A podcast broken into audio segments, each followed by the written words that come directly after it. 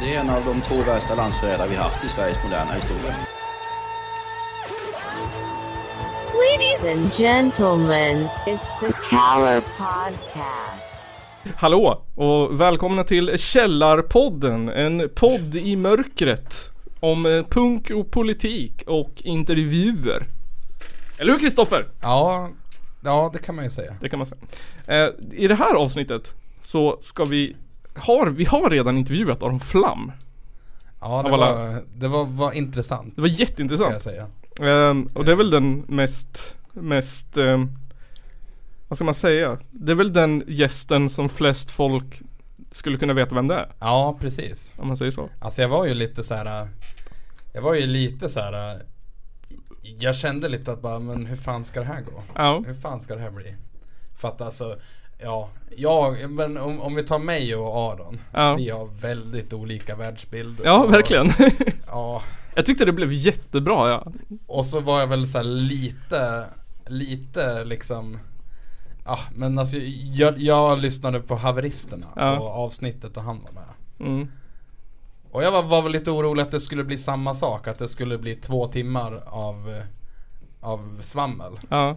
egentligen Men det, det blev det inte så det var bra, det var ändå ganska bra samtal ja men det tycker jag också. Jag är nöjd. Jag är nöjd. Jag tycker att det blev, eh, ja men jag tyckte det blev bra. Ja, Det var, det var fint. Ehm, och så är det någonting vi behöver säga när vi spelar upp det?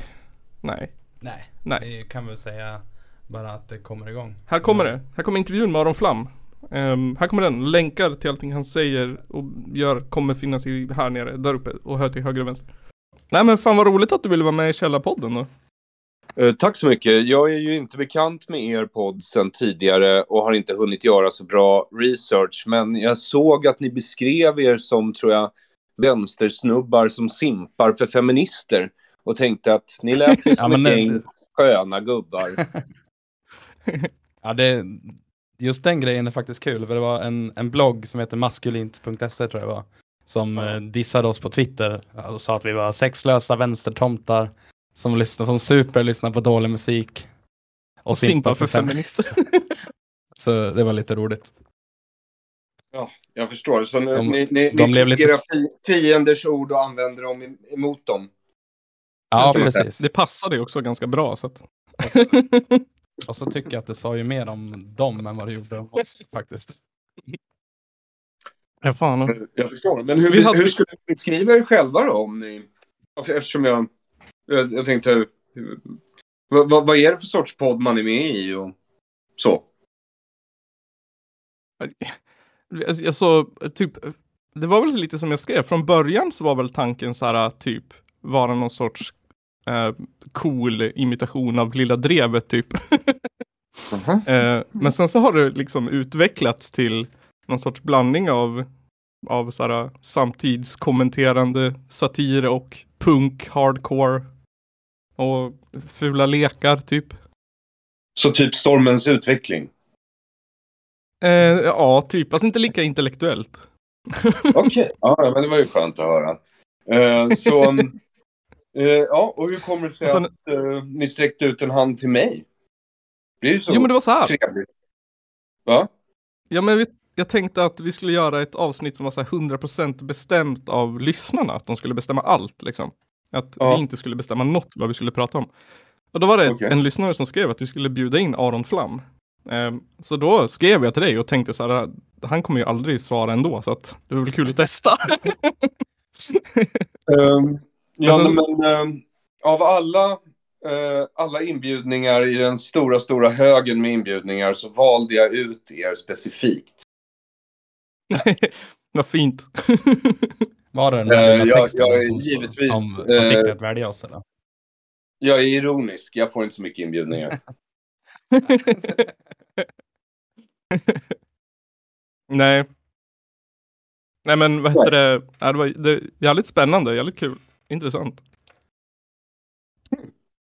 Ja, så vad ska vi prata om mina herrar? Alltså med tanke på att det är lyssnare som har bestämt att jag ska vara med liksom. Ja, det, det, blir väl inte helt eh, lyssnarstyrt egentligen. De har ju inte bestämt vad vi ska, ska prata om med dig. Så. Det är faktiskt en lyssnare och ett fan som har Alltså. träffat dig som hade lite frågor som han ville att jag skulle ställa. så vi Okej. kanske kommer in på det lite grann. Men sen så tänkte jag alltså, ja fan då. Eh, men sen så tänkte jag typ att ehm, det vore kul att diskutera musik. Mhm. Eftersom att Mm. det är en stor del av den här podden. Ehm, och, och sen har vi ju också som jag sa, du har ju precis släppt den här eh, boken. Och vi har ju gjort en intervju med, vad han nu heter, Alfred Stefan, vad hette han? Ja just det, han som, eh, som inte gillar eh, eh, Ja precis, han, han, han som inte gillar så kallad gammelmedia. ja precis, SVT.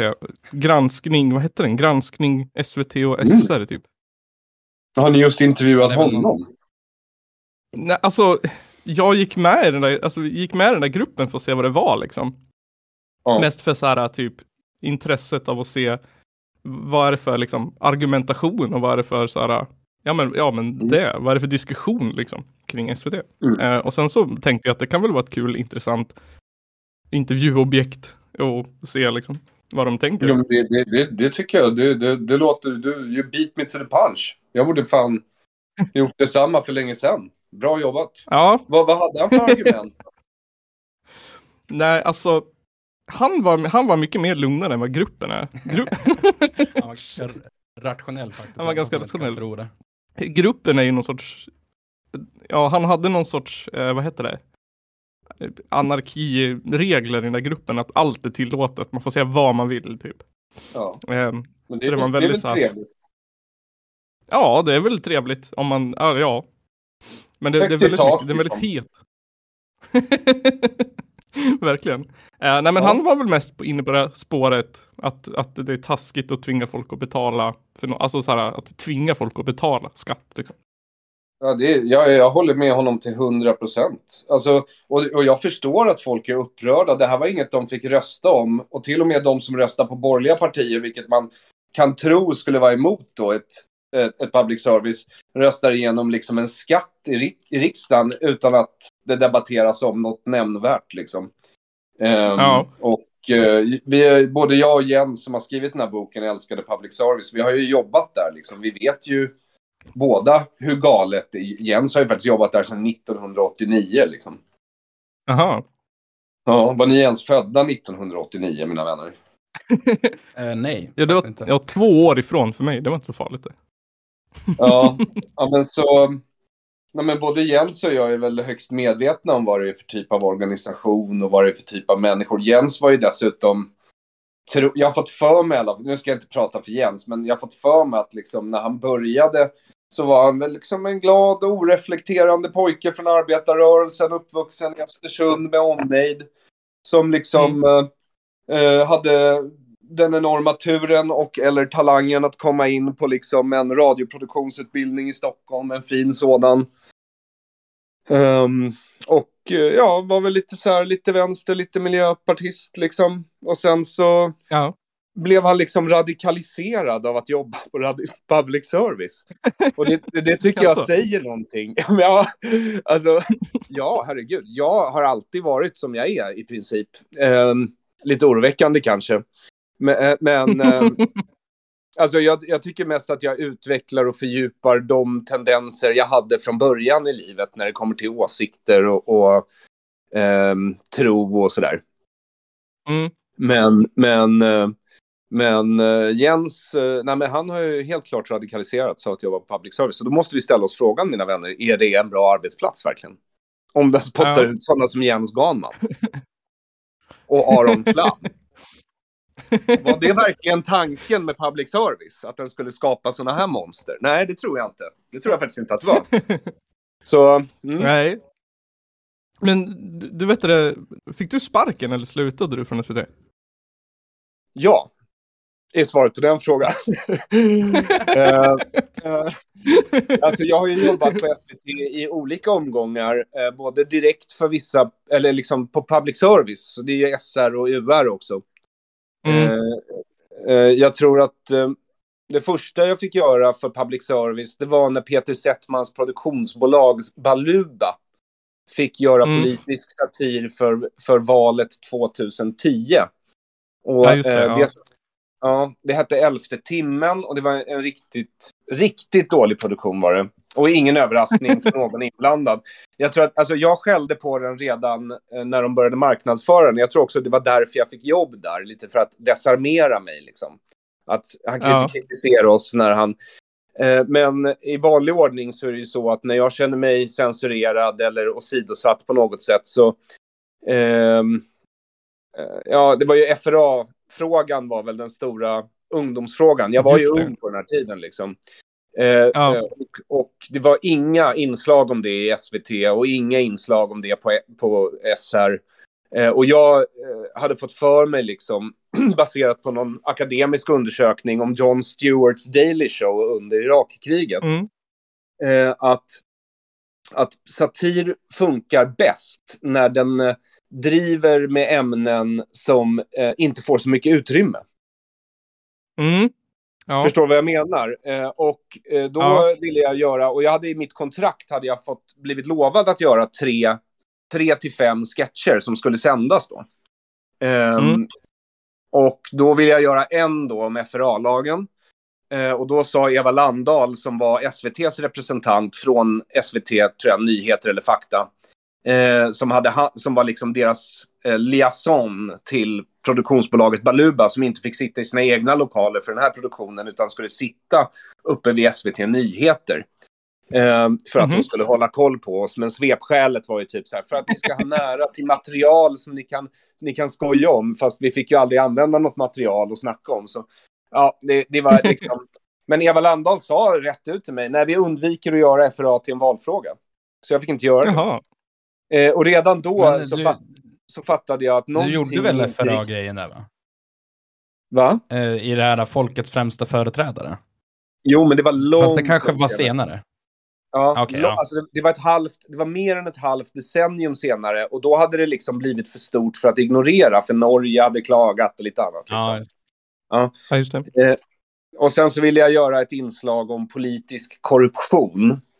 Eh, eller liksom Mm. parti, partifinansiering kan vi kalla det för. För vi har ju liksom egentligen, det är mer som ett gentlemannaavtal mellan partierna hur de får sina pengar och av vem. Alltså oavsett vilka partier. Ja. Liksom. Ja.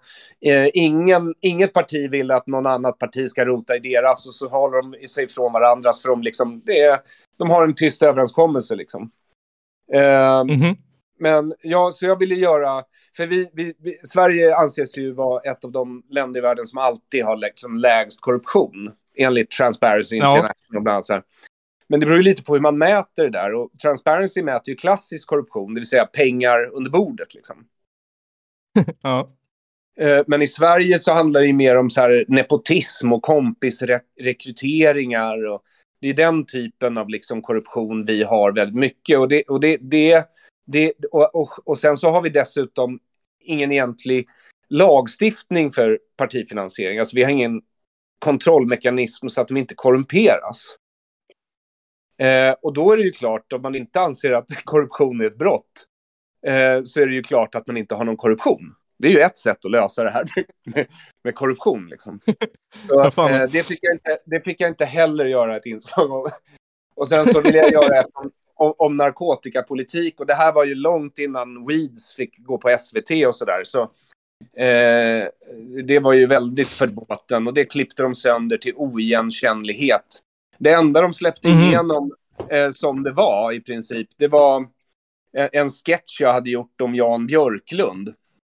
Som drev, var väldigt vass. Eh, det var Jaha. typ också en, den enda bra sketchen i hela eh, elfte timmen. Enligt en recensent som jag respekterar. Eh, så då, då jobbade jag där eh, och eh, eh, skrek väl och bråkade på redaktionen så mycket att eh, ja, det blev problem i vanlig ordning. Eh, men Ja. public service lärde sig ingenting av den erfarenheten utan anställde mig prompt på Sveriges Radio för att göra liksom krönikor i Morgonpasset Sommar. Jag ville skriva om Mhm. dumhet. De ville att jag skulle skriva om sommarlov och semester. eh, eh, och, eh, och, men det, det blev i alla fall 50 krönikor om dumhet. Eh, då jag bland Mm. annat i de första skrev om hur dumt elfte timmen hade varit, för jag skämdes så mycket för det. Ja. Och sen så gick det väl några år och jag ville verkligen inte jobba på SVT. På, på, men, men, och sen fick jag, jag fick göra något radioprogram om religion som hette Opium med Petra Mede och Kringlan och, och Jonathan Unge. Det var rätt kul. Och sen så gjorde Ja, jag jag Petra Mede några sketcher för typ Kulturnytt, så här, självbiografen. Det var rätt kul och enkelt. Ehm, ja. Eh, för då la de sig inte i så mycket när Petra är med liksom. Och kan, ja, precis. ja, och ehm, nej, men på den vägen ner väl. Och sen så gjorde jag FFF tre säsonger och det var ju mer en slump. Det spelade jag in en pilot som jag hade tänkt att pitcha till någon av de då fria medierna inom citationstecken därför att eh, de fria Mm. medierna får ju stöd de också.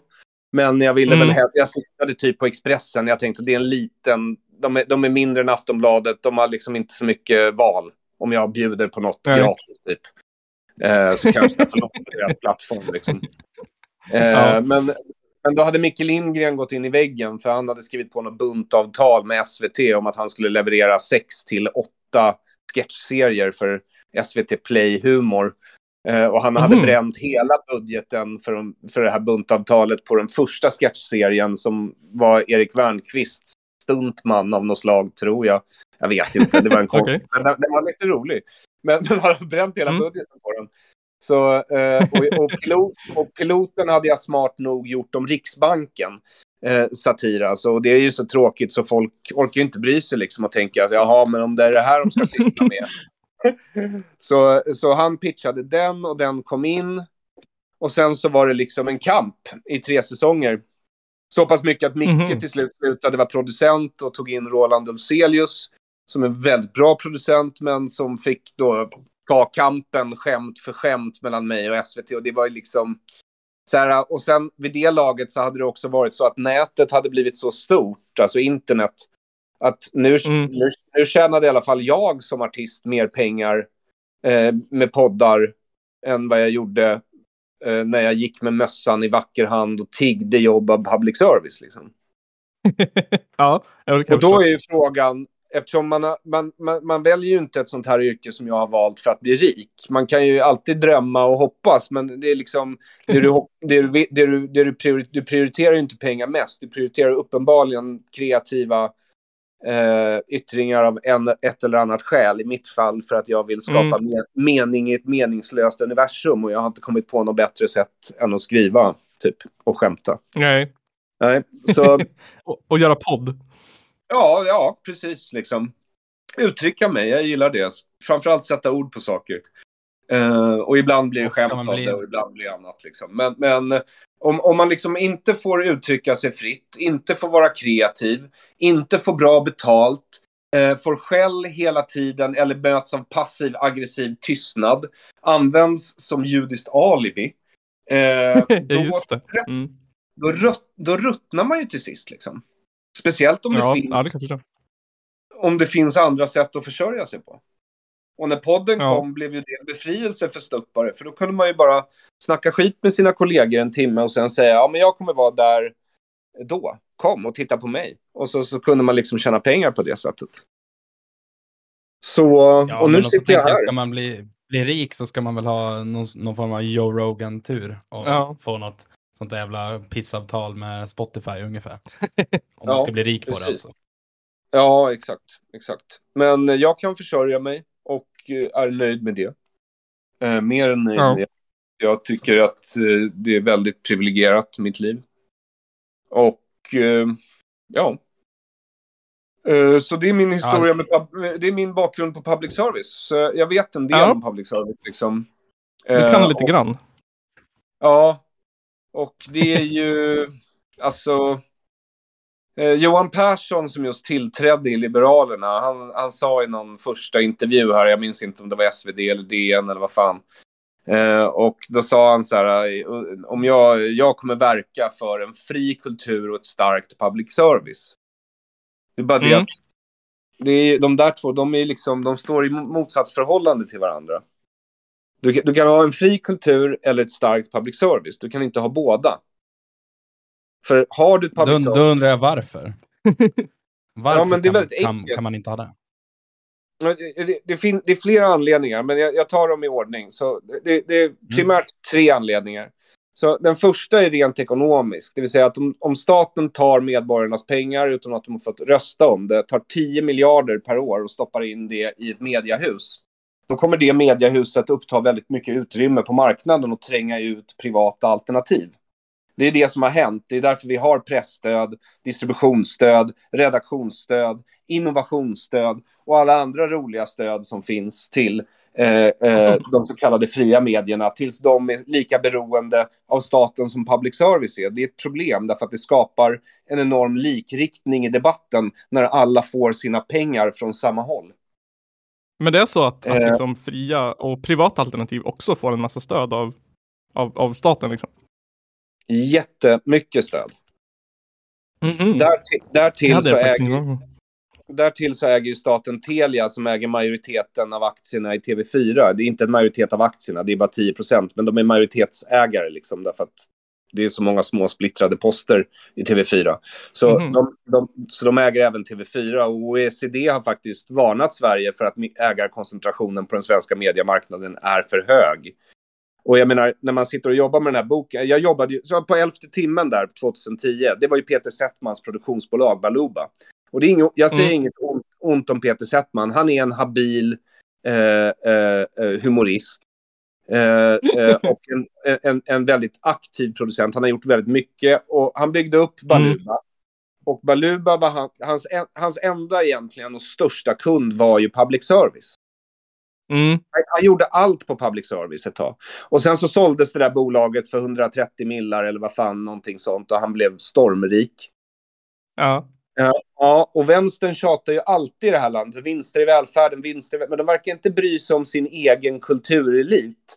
Som bor på Östermalm, några kvarter från public service. Och har tjänat hundratals miljoner på skattebetalarnas pengar för att göra eh, typ Stefan och Krister-TV. Med all respekt för Stefan och Krister. Som ändå är ett privat alternativ. Nej. Ja, och, och sen så Men är det... vänstern älskar ju Stefan och Krister. Alltså. Det finns ju ingenting Ja, som vi i vänstern älskar så mycket som Stefan och Krister och vad heter det? De här utomhusteatrarna. Det är väl det, det är liksom så här mest det mest arbetsklassiga vi har i Sverige är ju, är ju vad heter de? Äh, ja, men den här sommarteatern, jag kommer inte ihåg vad det heter nu. Revyhumor. Vallarna. kan man- Vallarna. Ja, precis. Precis. Ja, nej, det är, ehm, de, är ju, de har blivit väldigt förmögna. De äger ju många privatteatrar i Stockholm har jag förstått. Vet jag inte hur det har gått under covid där, men de gjorde det i alla fall. Eh, Stefan och Christer alltså. Ja. På grund av Ja. Buskis.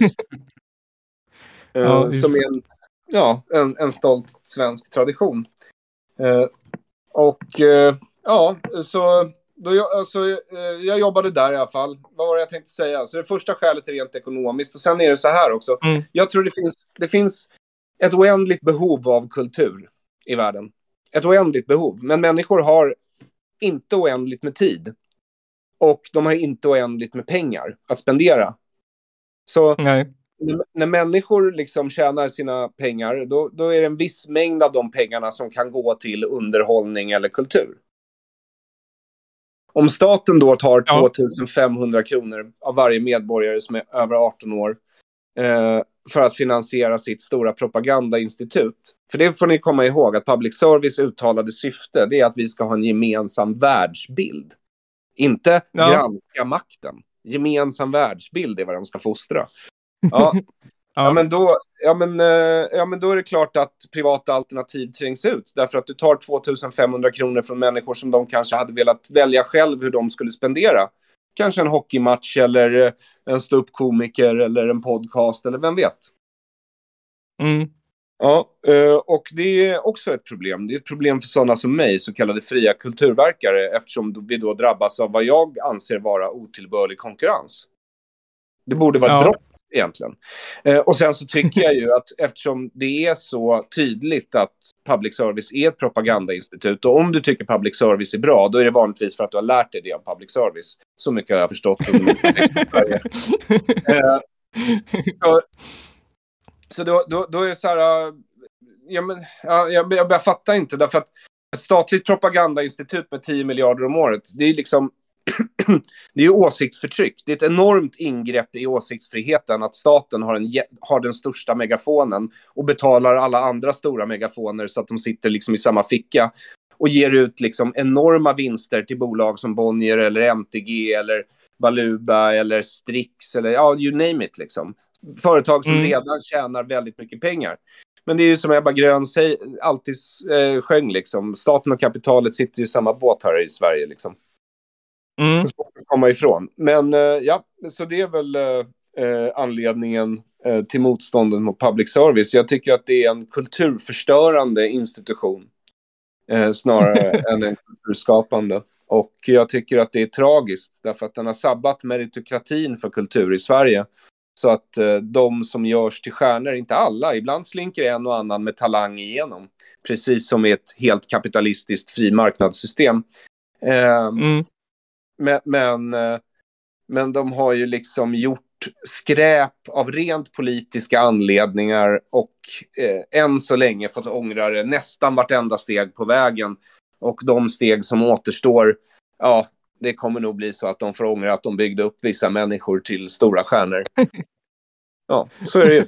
Ja, men det verkar ju som, trenden verkar ju vara att man liksom, eh, att de flesta liksom roliga, alltså all, de flesta av mina favoritroliga komiker har ju liksom börjat på SVT och sen slutat eller fått sparken eller liksom och börjat eget.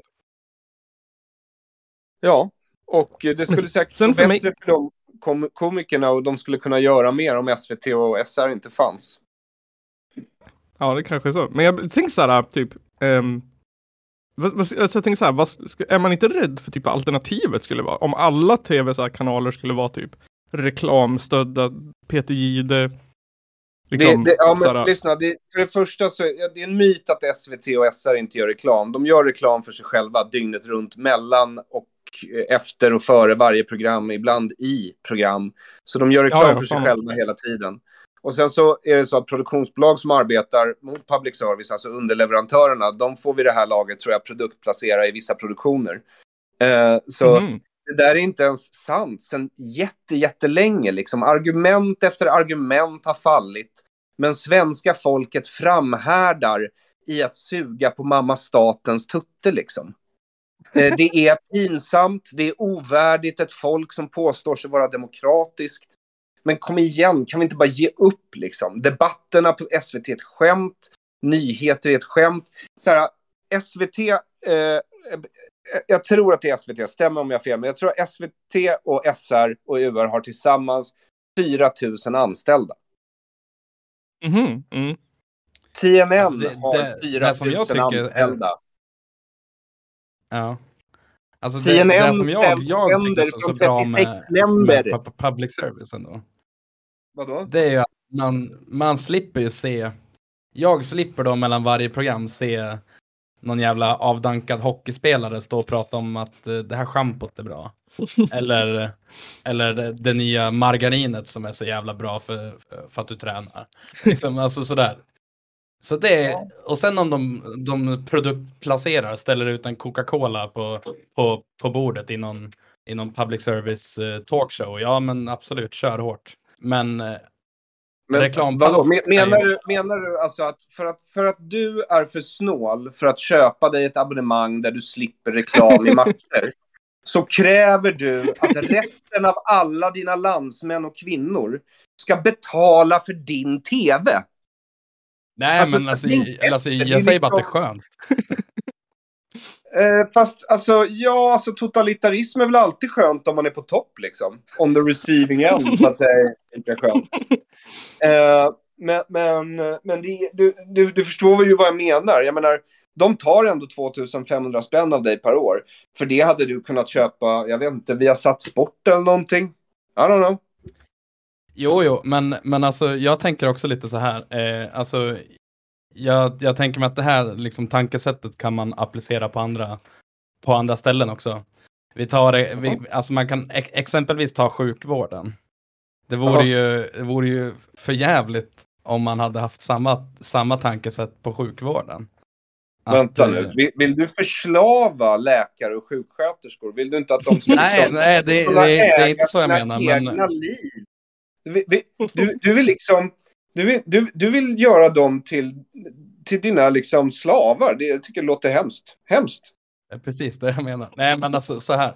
Eh, nu, nu menar jag med, med ditt tankesätt att man ska få lägga sina pengar vart man vill. Ja. Men eh, eh, gör vi en sån grej med typ sjukvården då exempelvis. Då får vi den här Mm. jävla U- USA skiten där det kostar 300 000 spänn att laga ett, ett brutet ben liksom. Ja, ja. Det är bara, det, är bara li, lite så jag tänker också. Ja, jag- jag, tror folk inte riktigt fattar. Alltså USA är en enorm välfärdsstat. Alltså det är verkligen det, på riktigt. Det, det, det är alltså sen... Okej. Ja, nej men allvarligt, som Brave New... Alltså de har ett försäkringssystem, det har de. Via deras arbetsgivare. Så är det, absolut. Inget snack om den saken. Men de allra flesta har ju försäkring och bättre försäkring än vad vi europeer har. De använder mer sjukvård och får bättre vård, har fler liksom, läkemedel som de har tillgång till och fler operationer. Så det är, ja, det är, ja, det är svårt att jämföra sjukvård överlag. Liksom. Vår sjukvård anses ju vara bäst i världen, men ingen får den eftersom vi har för långa köer så alla hinner dö. Liksom. Så det är ingen som egentligen vet. eh, så, men, eh, men ja, alltså sjukvård, eh, alltså jag är ju för ett försäkringssystem så vitt jag förs- har, har, förstått det. Där jag tycker man har en grundförsäkring och sen kan man betala till lite extra om man vill ha frills liksom. Eh, Mm.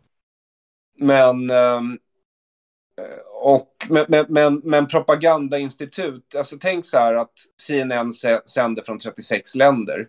I USA, ja visst, du måste se reklam, men du kan ju också välja att inte titta. Och du behöver inte betala för det om du väljer att inte titta. I Sverige så måste du faktiskt, även om du väljer att inte titta, lyssna eller vad det nu kan vara, så måste du betala för det. Det kan du väl förstå att folk blir lite upprörda för.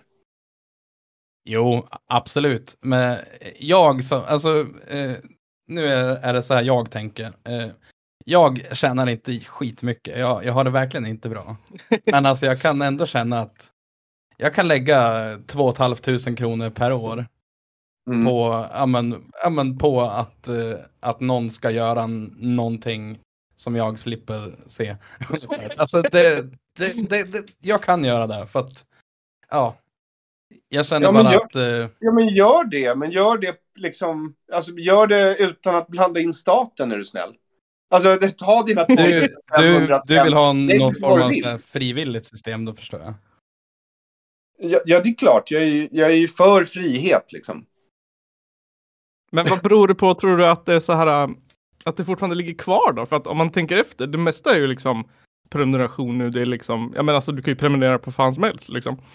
Är, beror det på liksom bara tradition eller beror det på liksom, vi tjänar så jävla mycket pengar så vi är inte intresserade av vad, fast det kostar ju staten mest bara pengar eller? Liksom. Eller vad beror det på att vi fortfarande har kvar systemet?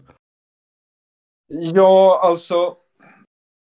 Varför har ett hundraårigt propagandainstitut lyckats övertyga ett helt folk om att det borde vara kvar?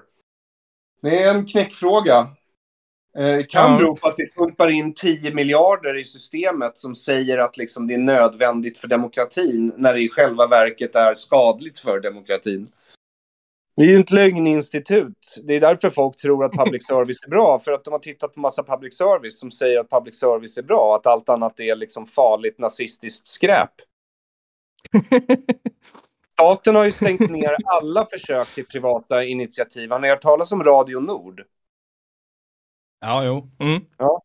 Alltså det var ju en båt utanför Sveriges landsgränser som ville sända liksom FM-radio med bra musik. Liksom. Alltså vad de ansåg Mhm. var bra musik. Ja. Eh, det var ju inte musik staten tyckte var uppbygglig för medborgarna. Ni, ni hör ju själva hur det låter. De behandlar er som barn och ni låter dem. De, ni, eller de behandlar er som barn och ni låter, låter dem göra det. Det är, liksom, det, är, det är hemskt. Ni måste ju få lyssna på vilken musik ni vill. Lägga de pengarna på vad ni vill ha för underhållning. Vill ni se en hockeymatch, se en hockeymatch. Vill ni köpa ett Playstation, gör det liksom. Men, men liksom, lägg inte det på dina landsmän och kvinnor att de ska behöva betala för din mediokra underhållning. Liksom. Men vi får ju se Ebba Busch sjunga i tv. Bara det är ju, ba- bara det är ju Det är ett starkt argument, argument för min sak. Eh, Ja, och, fan. eh, ja. Alltså, jag tror att jag personligen är nog lite så här, alltså, jag, jag kan inte säga att jag konsumerar SVT på en nivå som rättfärdigar mig att betala 2500 spänn i månaden. Och jag tror att jag så här, även om jag är för, alltså jag tycker, jag tycker att så här, um, alltså den här gamla, den här gamla liksom socialistiska tanken på gemenskap och så här betala för andra och liksom, den, den är jag med på men jag kan samtidigt tycka att det är konstigt liksom och det känns lite föråldrat för mig personligen också att vi liksom um, för att, att man, man, men precis som du sa förut om sjukvård och sådär också att där kan jag ändå liksom ja, men att det ska upprätthålla någon sorts standard eller att det liksom det, jag kan se argumenten bakom till att staten ska betala men det är inte som att vi till exempel har brist på liksom media i Sverige eller att det är så här, att det, det är inte som att det behövs riktigt en så här statlig media i Sverige liksom. Som Eh, kanske alltså- gjorde eller så. Som det kan- Jag, jag tror ju att ett, en stor anledning till varför media i Sverige är så likriktad, att, liksom, ås, att man snackar om åsiktskorridorer och att det, det, är inte, det är inte så högt i tak, det är inte så reflekterande, det är inte så analytiskt. Det är väldigt mycket som sägs implicit, eller krönikor som avslutas med en fråga istället för ett konstaterande. Eh, Ja. jag såg Johan Persson och jag vet inte, någon annan jävel kanske det var. Eh, någon Allan Widman kanske hade skrivit någon liksom debattartikel riktad mot eh, vad kan det vara, Peter Hultqvist. För att han, Peter Hultqvist sa ju den 24 februari, eh, innan den 24 februari så sa han ju att han skulle aldrig leda Sverige in i NATO. Aldrig. Det Nej. betyder att han, det, alltså det ordet betyder ingen gång, någonsin. Nej. Eh, och sen eh, finns det då enligt honom nu ett före den 24 februari. Det var när Peter Hultqvist aldrig skulle göra det. Och sen så finns det ett Mm. efter 24 februari när Peter Hultqvist gör det. Ja, det är ju öppet läge för smash om man är, om man är en riktig opposition i ett demokratiskt land. Det är liksom, Mm. hyckleriet är så tydligt så in, alltså, en- blind person skulle se det. Ja, och, ja. de av, och, de av, och de avslutar det här med så här. Vill du verkligen gå med i NATO, Peter Hultqvist? En så passivt aggressiv fråga som har besvarat sig själv i texten. Det är så fegt, det är så antiintellektuellt, det är så passivt aggressivt, det är så puttinuttigt. Det är så ovärdigt vuxna människor. Och, och det är liksom, ja. Och det, och det är så det ser ut i vårt medielandskap. Det är superkorkat. Och det är de sämsta människorna som har hamnat där. För, de, för det delas Ja. ut gratis pengar för väldigt lite arbete. På det sätt som de gör det här jobbet i alla fall. Så, ja. Mm. Så det är väl anledningen. Men nu blev det väldigt mycket public service. Jag har andra Väldigt mycket. Det är inte bara buskis liksom. Eh, alltså SVT gör väl inte så mycket annat än buskis skulle jag säga. FFF var väl ett lysande undantag och då var det ändå hårt censurerat. Liksom, för att framförallt flerstaviga ord måste Ja. försvinna så att befolkningen inte råkar bli intelligent av misstag.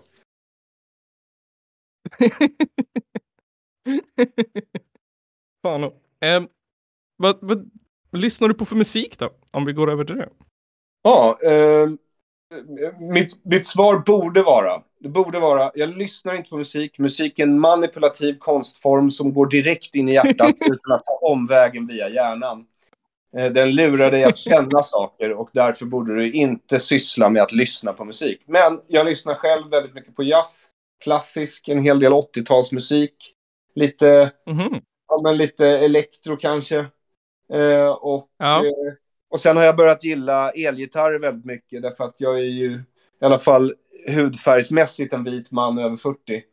Ehm, så eh, jag avskyr hiphop.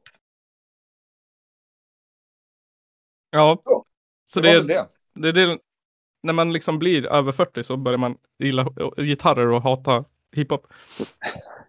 Ja, om man är vit man i alla fall. Det är det vi har att jag se fram emot. Om. fick höra det av någon när jag, när jag för några veckor sedan sa, jag vet inte vad det är med mig, men jag vill bara lyssna på saker med elgitarr i just nu. Så det har blivit en hel del 70-talsrock på sistone, det ska erkännas.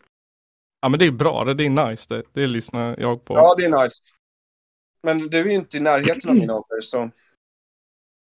Varför nej, nej inte än. Men alltså jag, jag, jag lyssnar på, jag har lyssnat på elektriska gitarrer från 70-talet sedan jag var åtta typ så. Det är väl min, eh, jag, jag har liksom arbetat bakåt istället. Jag kommer börja gilla svensk pop när jag är 40. Eller något. Intressant och horribelt. Sant. Vi brukar ju mest spela så här, vad heter det, hardcore och punk och käng och krust och vad fan det nu heter i den här podden. Har du någon relation till det? Men, ja, absolut. Men hur gamla är ni liksom? Jag är 31. Ja, Jag är 27.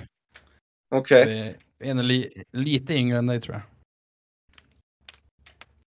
Ja, jag, var, eh, jag, jag, var- växt, jag växte ju upp under grungen liksom. Så, Mm.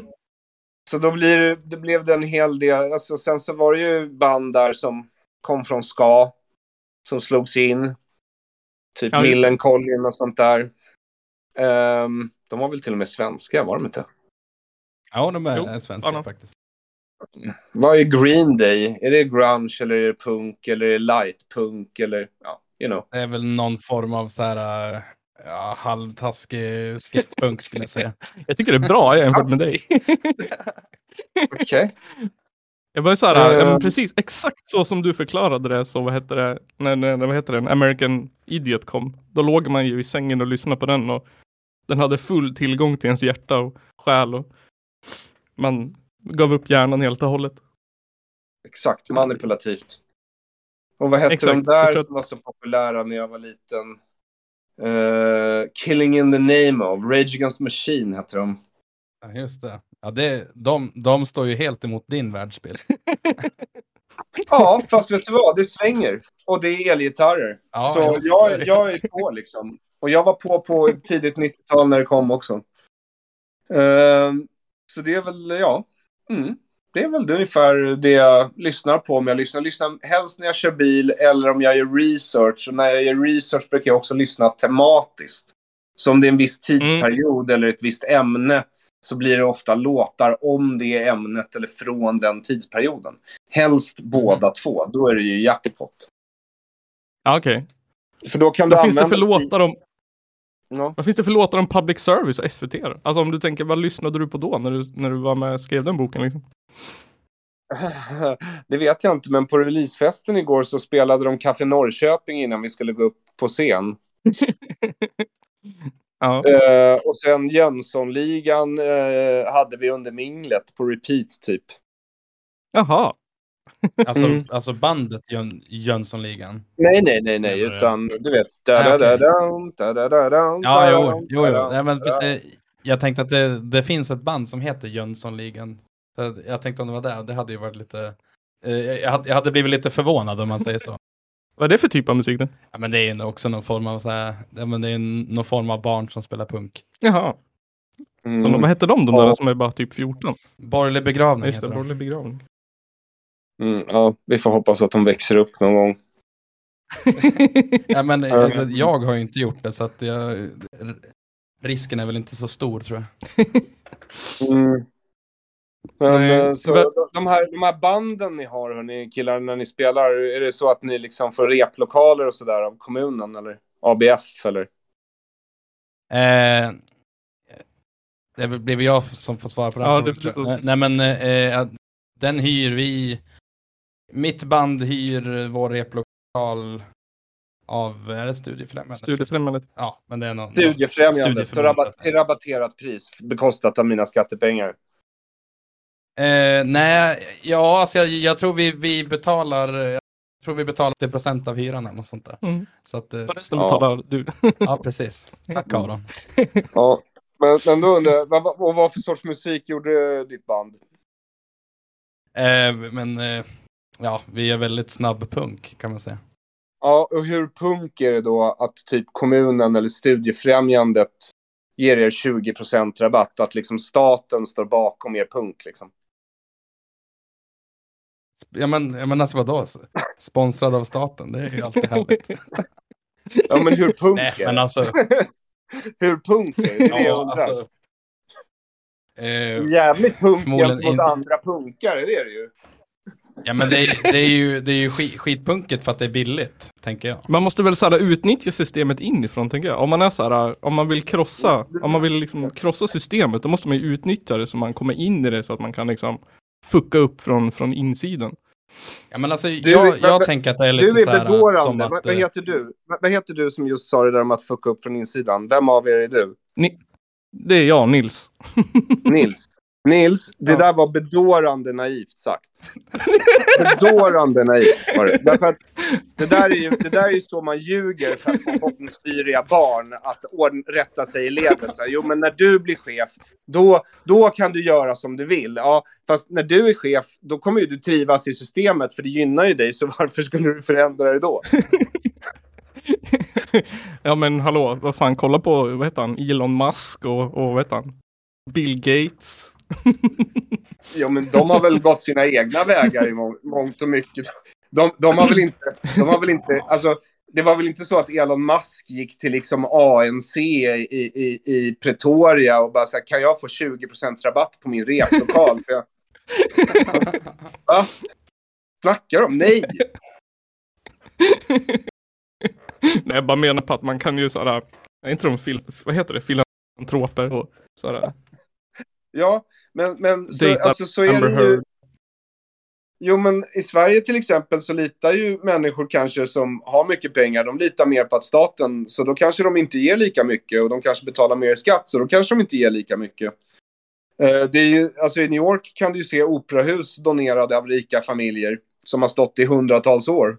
Det ser du ju inte i Sverige liksom. Nej, Och när du ser det vet. är de kapade av sossarna, de svinen. Arbetarteater och sån skit. Nej, men bror August Danelius, bror August Vilgot Danelius. Han var en arbetargrabb eh, från Stockholm som drog sig upp i sina egna skosnören och byggde sig en förmögenhet eh, genom eh, fiskhandel. Och sen så, så kom han också på att nät, fisknät kan ju göras i fabriker istället för att knytas för hand. Det tog flera månader att göra sådana där för hand. Ja, så han, han kom på det och så blev han stormrik och fick medalj av kungen. Och sen när han dog så lämnade han liksom miljontals kronor. Och i den tidens penningvärde, är det, det motsvarar över 100 miljoner i dagens penningvärde. Det är den största privata donation som Stockholms stad någonsin har fått. Och de fick den med vissa krav. Och ett av de kraven var att först skulle det byggas bostad, bostäder till arbetarkvinnor. På villkor att de här arbetarkvinnorna inte var med i facket. Därför att facket är ondskan enligt Dilgot Danelius. Eh, och sen så skulle det uppföras trenne konstverk i Stockholms stad. Och de står fortfarande. Uppe på Mosebacketorg står systrarna. Oasen vid Sveavägen, vid Stadsbiblioteket. Och eh, eh, Orfeusgruppen vid, vid eh, vad heter det? Ja, men eh, Hötorget liksom. Och de Ja. står där till stockholmarnas gagn. Och sen så skulle det liksom eh, byggas ett folkbibliotek. Och det, de pengarna användes till stadsbiblioteket. Men, eh, Mm. Men sen så skulle pengarna i all evig tid eh, delas ut till en person som arbetat mot facket och socialdemokratin. Och, in, och det har aldrig delats ut till det. Därför att vid det laget så var han död sedan länge och det satt sossar i stadshuset som hade snott pengarna. Och så började de dela ut dem till socialister, såna här smutsiga punkare uppe i norr som får rabatterade replokaler. Så att, ja, så att mitt Men vi har fan Vi har fan ett bra exempel här uppe ju, Kristoffer ändå. Vi, vi har ju den här Hudik-teatern här uppe. Ja, just det. Det som, som är så här. äh, Det är, väl, det är ett jättebra exempel på en snubbe som sitter och hovar in pengar av kommun och stat för att, och så bara dricker champagne och fifflar bort dem. Ja, där har vi ju en äkta parasit. Ja, där har vi en äkta parasit som är statligt finansierad. Ja. Genom att misshandla sina brukare och svina runt på stan istället. Ja, men eh, eh, alltså, kan jag ge lite bakgrund? Det, det finns en liten teaterdirektör som heter Per Johansson. Som Mhm. har eh, Glada Hudik-teatern, kanske du har hört talas om. Ja, den, den med folk som eh, har eh, fler kromosomer än oss andra. Precis. Ja, eh, bla, bland annat säkert, jag vet inte. Men eh, han, han är ju i princip anställd av kommun. Han, eh, han har, alltså hans, han då maskerar sin, sin verksamhet som någon form av så här, ja men det, han, för han så är det någon, någon form av så här daglig verksamhet för människor eh, som behöver en, en, en daglig verksamhet. Mm, Och jag förstår. eh, eh, alltså, och han har, har hållit in miljoner på det här medan de som, som faktiskt står på scen för honom, de får, ja men de har sitt, sitt bidrag från Försäkringskassan. Ja. Ja, nej, men Han vill all- inte jag all- pengar till. Jo, men allt ni behöver Ja, där- göra. där det jag- att, allt ni behöver göra för att sånt här inte ska hända, det är att komma över till min sida där vi liksom inte sysslar med den här typen av, av stöld. Eh, det, det är enkelt Nice liksom. try, men eh, nej. Eh, Det kanske, det kanske, vi kanske får ändra vad heter det, vår, vad heter det, tagline till någonting. Motsatsen. Ja, Eh, precis. Eh, Sköna vänstersnubbar Cross- som simpar för Aron Flam. ja. Vi gjorde en intervju med Aron Flam. Vi, nu tänker vi helt annorlunda. Tänk om det, om det hade, hade varit så enkelt ja, tänk. att eh, få, få, få över någon till, till, till sin sida. Ja. Men det Mm. var en annan sak som jag också ville fråga om. Eh, vad hette det? Jo, men så här. eh, Jag vet ju att, att eh, ja, men, många av mina favoritkomiker och humorister och sånt där ingår ju i samma krets som du liksom. Mhm. Eh, och jag uppskattar ju Ja. din stand-up också. Jaha. Ja. Jag Alltså, tror typ Sandra Ilar, Jonathan Unge. Ja. Ehm, Ja, okej. ja, Håller de de fortfarande känner på? väl eller? Ja, men Jag håller de det. fortfarande? Jag Eh, tror det, jo fan. Ja. ja, vi får hoppas att det går bra för dem då. eh, men jag tänkte på just det här, det var ju så här populärt för ett tag sedan ehm, att diskutera typ i SVT och sånt där. Det här med så här provokativ typ, det kallades för typ killhumor under den tiden eller vad man Ja, ska säga. det. Det är så här att, att, att, att så här överdriva, att det, det, vet du, det roliga är typ att det är så jävla överdrivet att det är dumt. Typ. Men eh, är, är det inte det som Magnus Bettner håller på med? Typ? Fast jag tycker inte att det, han gör det lika snyggt. Och så hon Han Sandra påstår, Ilar han, på, han påstår sig väl vara feminist? Ja, ja, fan. Ah, Gör, Han gör har han verkligen det? mig på Twitter tror jag. Anywho, eh, vet ni vad, vet ni vad Bechdel-testet är grabbar? Nej. Det är väl det där testet som man, eller nej, kanske. Det är ett test för att avgöra liksom eh, hur, hur feministisk en film är. Ja, just det, precis. Ja. Eller, eller hur, hur antifeministisk en film är också. Eftersom ett test går åt två Ja. håll, om ni förstår vad jag menar.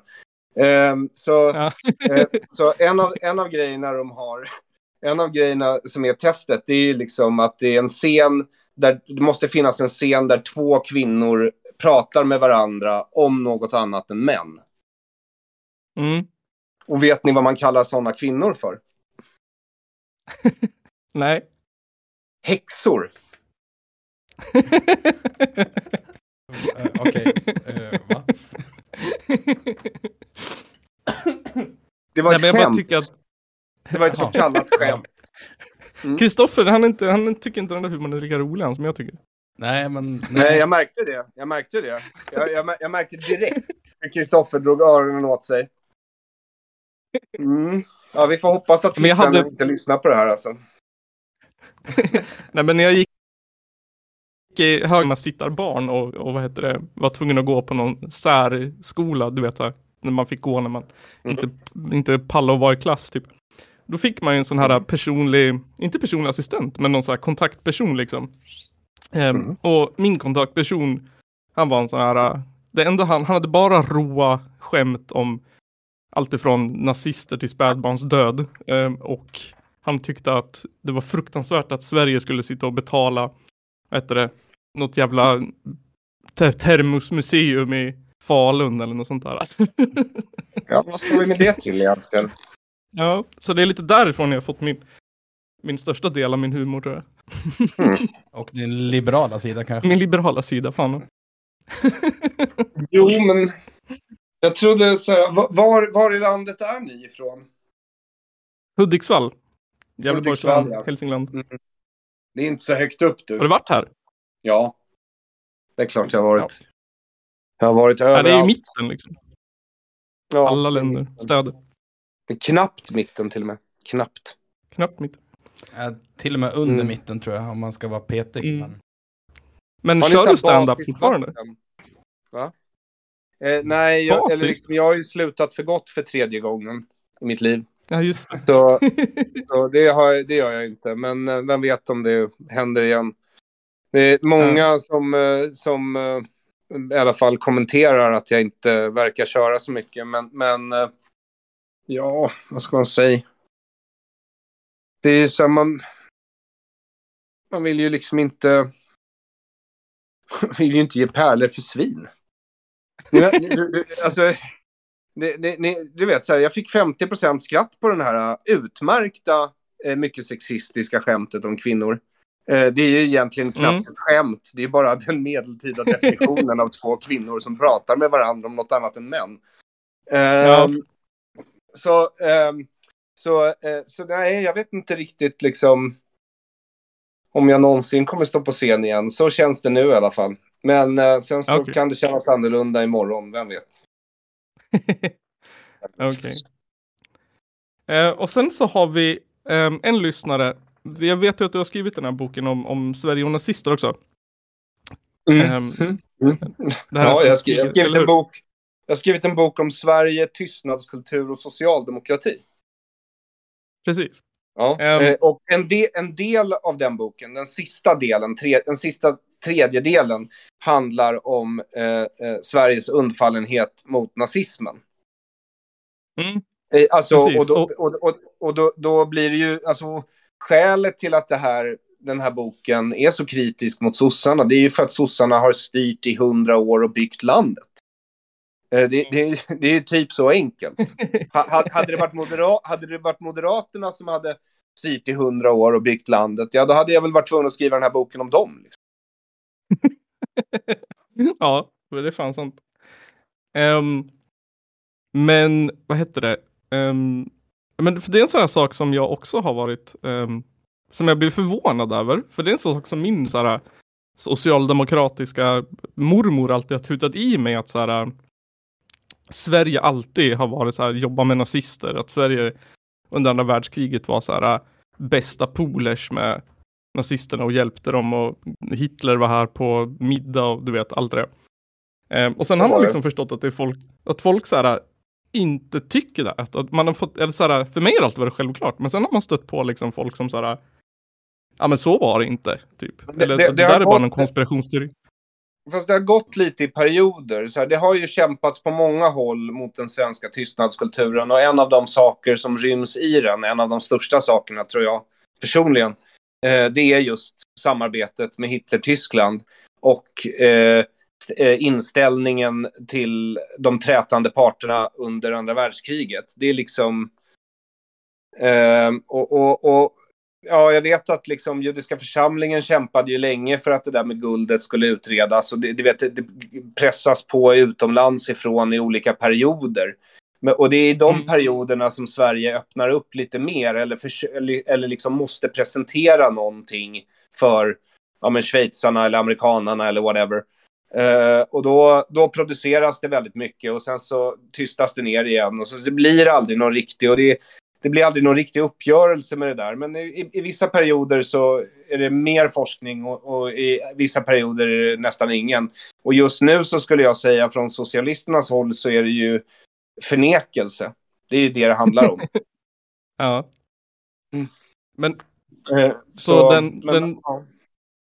Det, det, den lyssnarförfrågan vi har fått, det är att eh, vi ska fråga dig om Washingtonförhandlingarna och kopplingen till Wallenberg, om du har någon så här, syn eller insikt eller någonting på det. Ja, det har ju skrivits om det där. Eh, inte av mig. Eh, och det var därför jag Nej. inte skrev om det. Eftersom det redan hade skrivits om av någon annan, så att säga. Men, eh, men, men bröderna Wallenberg, som styrde Wallenberg-företagen då, de var ju tätt lierade med eh, Sveriges regering, såklart. Eh, och Mm. eh, stod väl under UD. Den ena brodern fick i uppgift att förhandla med tyskarna. Och den andra brodern fick i uppgift att förhandla med amerikanarna. Och jag vet ju en del om det eftersom en del Wallenberg-ägda företag, eh, de tillgångarna blev ju frysta under kriget i USA, bland annat av amerikanerna, och efter kriget. Och sen var det en fråga för Sverige, för efter kriget så etablerades ju då den här nya världsordningen som Putin nu har utmanat. Den har ju legat i princip, eller i alla fall sedan 89, men den etablerades då, 46, i Bretton Woods. Det var Mm. då den ekonomiska världsordningen eh, liksom kom till. Och Sverige Ja. vill ju förtvivlat gå med i Bre- Bretton Woods därför att vi är ju ett exportberoende land. Liksom. Men vi var också Ja. på massa svarta lister och hade massa frusna tillgångar för att vi hade, tyckte då de allierade och framförallt amerikanerna, eh, handlat för mycket och varit för mycket på Hitlers sida. Eh, Ja. och, eh, eh, och det var lite av det som avhandlades på de här förhandlingarna. Eh, alltså hur det, och Sverige åtog sig då, holländarna och belgarna påstod att Sverige hade tagit emot eh, flera ton stulet guld från nazisterna som nazisterna hade tagit från holländska respektive belgiska riksbanken. Mhm. Ehm, och lagt i våra bankvalv. Ehm, och Smart. de här, de här pengarna var nog ett, eh, eh, det, var, det var nog ett av villkoren för att komma, ner, komma med i Bretton Woods var nog att vi återlämnade de här pengarna. Så de återlämnades motvilligt och det, eh, liksom, det förhandlades väldigt mycket om alltså, hur, hur många ton det egentligen rörde sig om. Holländarna fick till slut, tror jag, tillbaks 6 ton, trots att de hade krävt 8. Eh, och belgarna tror jag fick 7,3 ton. Och det tog mycket längre Mm. tid för att få pengarna. Eller så var det tvärtom, att det var holländarna. Ja, men eh, så det var väl en del av det eh, jag, som jag kan säga så här på rak arm. Sen har jag skrivit en del om, i alla fall, eh, svenska företag. Alltså krigsekonomi är ju någonting jag har fått sätta mig in i väldigt mycket när jag skrev den här boken. Ja. Väldigt, väldigt intressant, för ekonomi är verkligen krig på något sätt. Och eh, Ja, det var ju så att Hitlers ambition var ju att by- bygga ett ariskt mini-EU med bara germanska, germanska länder. Ja. Och, och där skulle Sverige vara en av de liksom finaste länderna såklart. För tyskarna trodde ju att svenskarna var några av de bästa arierna. Liksom. Ja, jo. Ja. Så, så, så det, eh, det var väl det som Sverige hade tänkt att de skulle ingå i. Hitlers mini-EU. Eh, Det var planen men, liksom. eh, Ja, men så blev det ju inte. Och Sverige är ju fortfarande så att vi exporterar, det gjorde vi innan andra världskriget, under andra världskriget har vi fortsatt göra efter. Alltså, det är ju vår största exportmarknad, det är ju Tyskland liksom. Vi är Mhm, helt ja. beroende av Tyskland. Så, så, Sverige har väl aldrig mått så bra som vi gjorde efter andra världskriget heller? Nej, men alla våra grannländer var ju fullkomligt sönderbombade. Alla deras best Ja. and brightest hade blivit dödade i kriget. Och eh, vi kunde tjäna enorma pengar på att bygga upp alla våra grannländer. Ja. Och vi var inte sönderbombade. Så det var dub- Nej. win-win, så att säga. För oss i alla fall. Ja, det var det fan. Ja. Vi, Och, eh, vi det var- klarade oss rätt bra. Ja, precis. Och det var ingen hemlighet då. Det var en pragmatisk inställning. Många länder utropade sig neutrala innan kriget. Få lyckades klara sig eh, neutrala genom kriget. Och alla som klarade sig gjorde det genom att eh, göra sig eh, oumbärliga för den tyska krigsmaskinen. Liksom. Det var ju skälet till att vi Mm. inte invaderades. Och eh, det här brukade man kunna erkänna, men sen så har myten om neutraliteten som det högsta goda har vuxit sig så stark så folk glömde att neutralitet var en pragmatisk inställning till en farlig värld. Det var inte en Ja. solidarisk eller moraliskt högtstående inställning till en farlig värld. Det var bara en pragmatisk, eh, eh, egoistisk anledning. Men de har ju byggt hela var- sitt moraliska, sin, sin moraliska liksom stånd, alltså, alltså att de är så moraliskt högstående, vänstern, det beror ju på liksom den här neutraliteten, först under kriget och sen under kalla kriget. Men det är inte, det, är inte det, det kan aldrig vara en moralisk position att vara neutral. Det kan vara en pragmatisk position, men det kan inte vara en, en, en moraliskt god position. Det bara säger sig själv. Om, om du står framför en IS-krigare som har en yazidisk flicka i famnen och en kniv mot hennes hals och han skär halsen av henne och du är neutral för det, är det någonting som gör dig till god? Nej, det gör det ju inte, klart. Därför att det gör dig Nej. till ett jävla as. Eh, Precis. Ja, och, och, ja, och nu har de liksom, och nu måste de backtracka, för nu ska de ju gå med i NATO.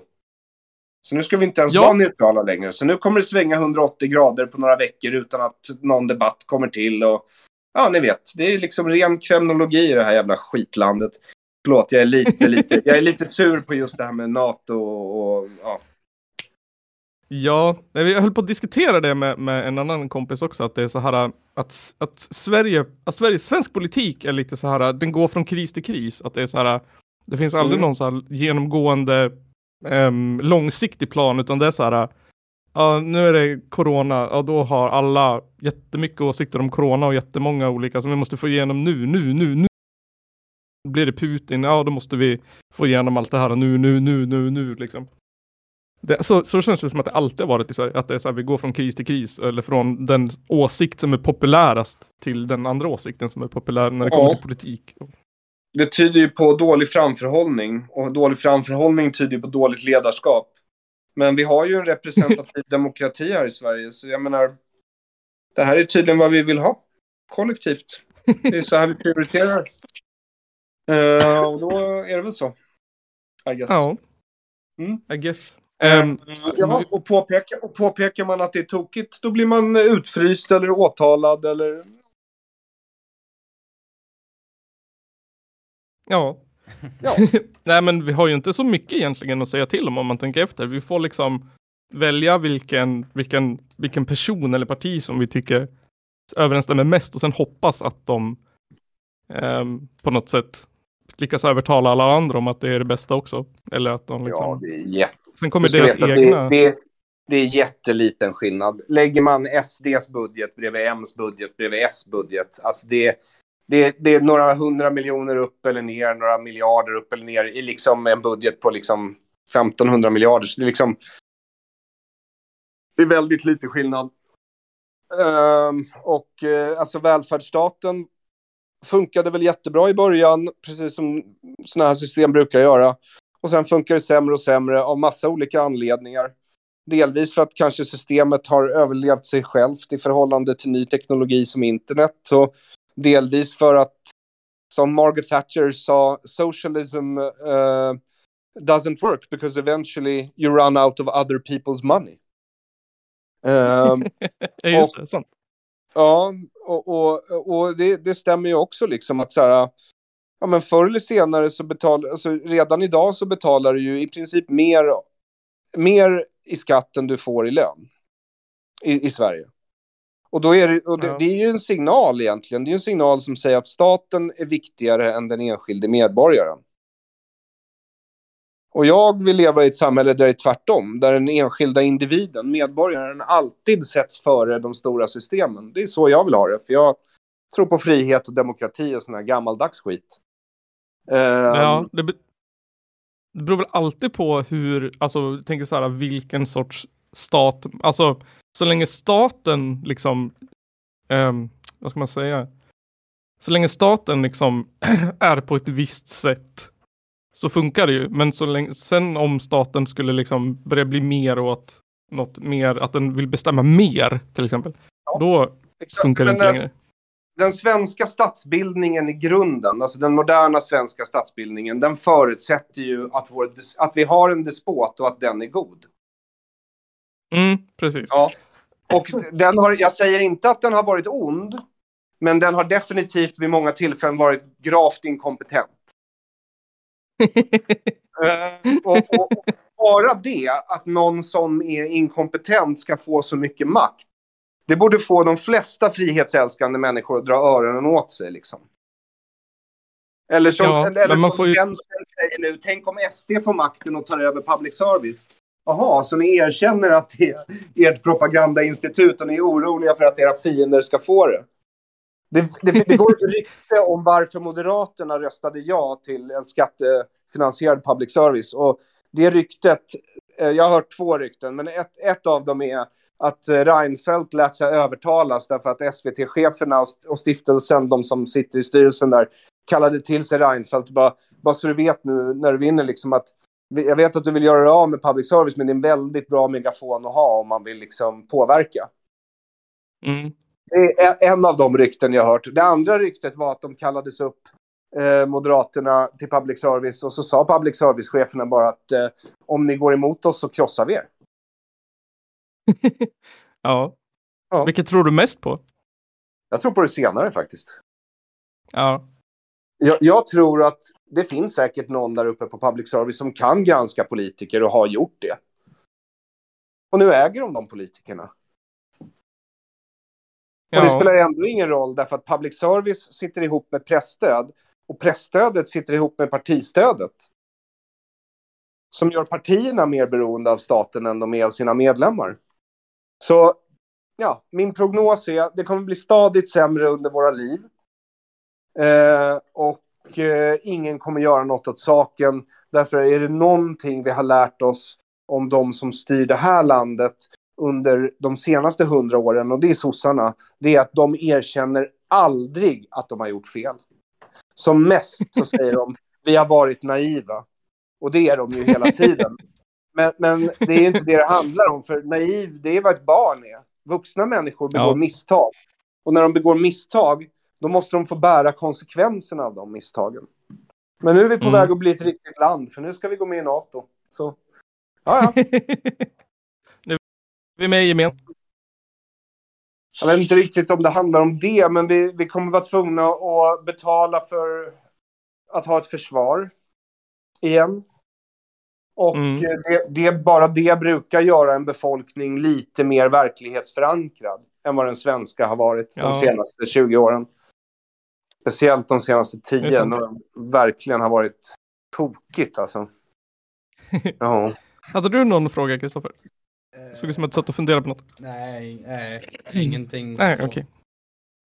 Tycker du att jag är Nej, tokig, Kristoffer? Nej då, absolut inte. bara, bara för det mesta. Nej, men alltså vi, vi, vi har nog lite olika syn på saker och ting. Men det har du Ja, nog det räknat ut. Men samma, samma på NATO väl ändå? Ja, jo. Eller alltså, Jaha, jag, nej, jag nej, tycker det, att, det jag säker tycker på. att Jag är NATO är jag en jävla pissidé. Nej, men jag, jag är för NATO, men, men jag är emot processen. Därför att jag tycker Ja. att vi borde haft en öppen debatt. Jag tycker att folk borde fått rösta om det här i ett val. Eh, jag tycker inte det är moget, vuxet eller ansvarigt att låtsas som man är överens i Agenda där liksom Ulf Kristoffersson eller Kristoffer Ulfsson, jag glömmer alltid vad han heter, han är släpp. eh, eh, liksom står och smeker den han påstår sig vilja, vilja ersätta medhårs. Så bara, ja, men jag förstår att du inte kan svara på frågan nu. Det är viktigt att man tänker över såna här, Det är liksom bara så här, ja, ytterligare ljuga genom utelämnande eller tystnad eller så här. Vi har ju i princip varit med sedan 50-talet. Vi har bara inte försvarsgarantin. Varför inte erkänna Ja. och dessutom åta sig att solidariskt ställa upp för andra länder så som de ställer upp för oss? Det vill säga att Ja, leva upp till de där fagra orden socialisterna skanderar varje första maj. Solidaritet, är det inte så? jo. Eh, men men det, måste, det måste få vädras i en folkomröstning. Eh, Ja, jag, jag tror att oavsett vad man tycker i så här, själva ja eller nej så tror jag att man kan hålla med om att själva processen har varit jävligt så här, eh, baserad på eh, rädsla och liksom nu har vi chansen att få igenom någonting vi vill. Liksom. Så den är ju Ja, men baserad på absolut. att Finland, Finland går med. Och då har vi inget val, för Finland är vår armé. Och det är för att vi inte haft någon det armé. För att de har tagit Ja. pengarna och byggt feta datchor till sig nere i Sörmland. De här jävlarna. Nej, men och sen en, en sak som jag är så jävla förbannad över med, med allt det här. Helst, eh, helst de som är, är positiva till det. Så är det det här, det här, det här liksom argumentet att ja men vi ska inte låta Putin vet bestämma om vi ska vara med i vet du, NATO eller inte. Mhm. Så därför ska vi gå med. Ja, Men, men det är fan inte där det handlar om. Alltså, alltså, ja, men som jag, alltså jag har varit mot NATO så länge jag har vetat vad NATO är för någonting. ja. Och alltså jag menar, det är inte som att, ja men ja, det kan väl förmodligen se ut som att vi går med i, i, i NATO för att vi är rädda för Putin. Och det är förmodligen så också. Men alltså, det, det är ju också så här att det är inte ett, ett liksom argument för att vi ska gå med i NATO för att vi, vi ja men som sagt inte ska, ska låta Putin bestämma över oss. Det är snarare tvärtom ju. Ja, jo Ja. precis. Och men alltså jag blir så jävla förbannad på, på, på folk. Ja, nej, jag tycker, alltså, jag tycker vi ska gå med i NATO. Dels för att det är rätt att sälla sig till väst och de haltande demokratier som finns. Och jag anser att de fortfarande är bättre än diktaturerna. Så det, det är liksom rena diktaturer. Så det, det, är väl, det är väl anledningen så god som någon. Och sen är det ju så att ett land måste kunna försvara sig på något sätt. Vi har litat på Finland. Finland kommer gå med. EU har inget försvar. Vi hinner inte bygga ett på tio år. Fait accompli. Och det är ju återigen en fråga. Det är som beredskapslager och corona. Vi hade inga beredskapslager. Det blev som det blev. Mm. Det, Nej, det, precis. och det är så här, ja. Ja, det är bara... Det är bara, det det, är så tokigt. Det var någon kille på Twitter idag som sa till mig typ så här. Ja, men har du... Har, eh, liksom, har du några argument då? Eller vill liksom bara säga, ja, jag vill ha en folkomröstning. Jag vill ha en öppen debatt. Jag vill att folk Mm. slutar ljuga. Som att det vore det mest naturliga i världen. Hur blev vi en kultur där folk förväntas ljuga? Ja. Ja. Pe- ja, Peter Hultqvist liksom. Aldrig med i NATO. My fucking ass. Men jag, jag såg, jag tror att det var, det var nog antagligen någon meme eller något sånt här som förklarade så här, skillnaderna mellan de här generationerna, du vet X och millennials och vad det nu heter för någonting. Och då var det så här att generation, ehm, ja men typ så här, din generation och äldre är väl så här att, att eh, man vet att världen kommer gå under, men så länge man vet att man själv kommer klara sig rätt bra så bryr man sig inte. Och generationen efter oss 90-talister, de är så här ideol ideologer och vill förändra världen och vet att det kommer gå. Medan vi 90-talister är mer så här, vi vet att världen kommer att gå under och det har vi inget emot. Och dö. det gör hur, hur är då nästa generation tänker du? Någon notalister inte har hört, hur går den där gamla kristna bönen? Ge mig styrka att förändra det jag kan eh, och någonting. Och sen strunta i det jag Mm. inte kan förändra. Jag, min, jag minns inte, Ja. den är jättefin, men jag minns den inte ordagrant. Men, men eh, det är liksom... Eh, att styra universum är människan inte kapabel till. Det är hybris. Att styra Ja. jordens klimat är också hybris. Inte för att kineserna inte kommer försöka. Det kommer de. Men, eh, men, men, eh, men de kommer antagligen fucka upp liksom. Och, eh, Ja, fan. och, och jag, jag vet inte så här, 90-talister. Efter 1989 när muren föll, det väst borde gjort istället för att gå in i ett segerrusigt, väldigt vilset decennium som kulturellt präglades av reality bites och grunge liksom. Ja. Rebels without a cause, typ. Eh, så borde vi... Så jävla snyggt formulerat. Ja, vi borde rensat ut alla socialister från ledande positioner och myndigheter och skolor och dagis.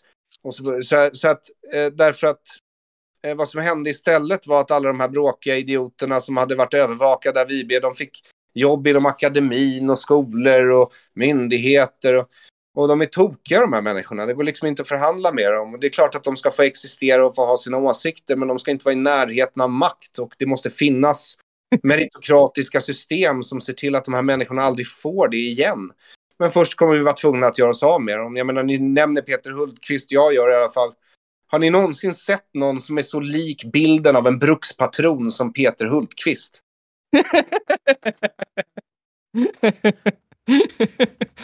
Göran Persson möjligtvis. Ja, det Han skulle vara Göran Persson. Ja.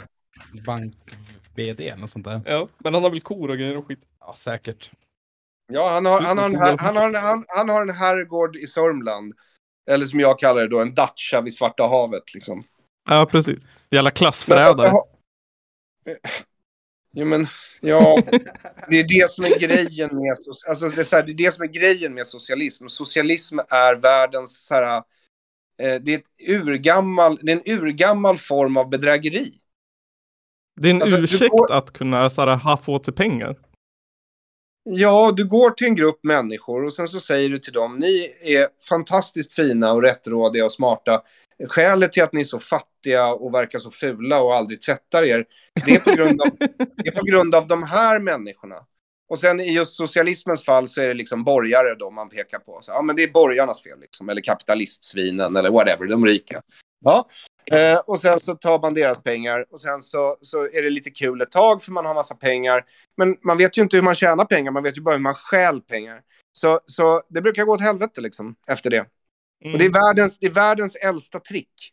Och de flesta av de här människorna som känner sig förfördelade och hjälper ledarna att sno pengar, det är inte de som får pengarna. Det är ledarna som tar pengar. Nej. Så det här, att, liksom, att svenskarna tror att de, är de, att, att de är det enda folket på, i världshistorien som inte blir lurade av sina ledare, det är liksom... Ja, det är, det är patetiskt. Det är patetiskt. bara.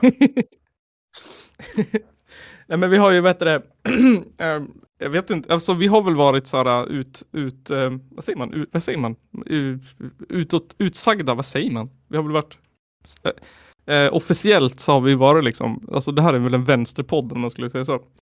Men, och så har vi liksom gjort olika inslag om olika, eh, ja men olika politiker och grejer. Men allt, jag har alltid funderat på själv, alltså man måste ju alltid vara själv, självgranskande.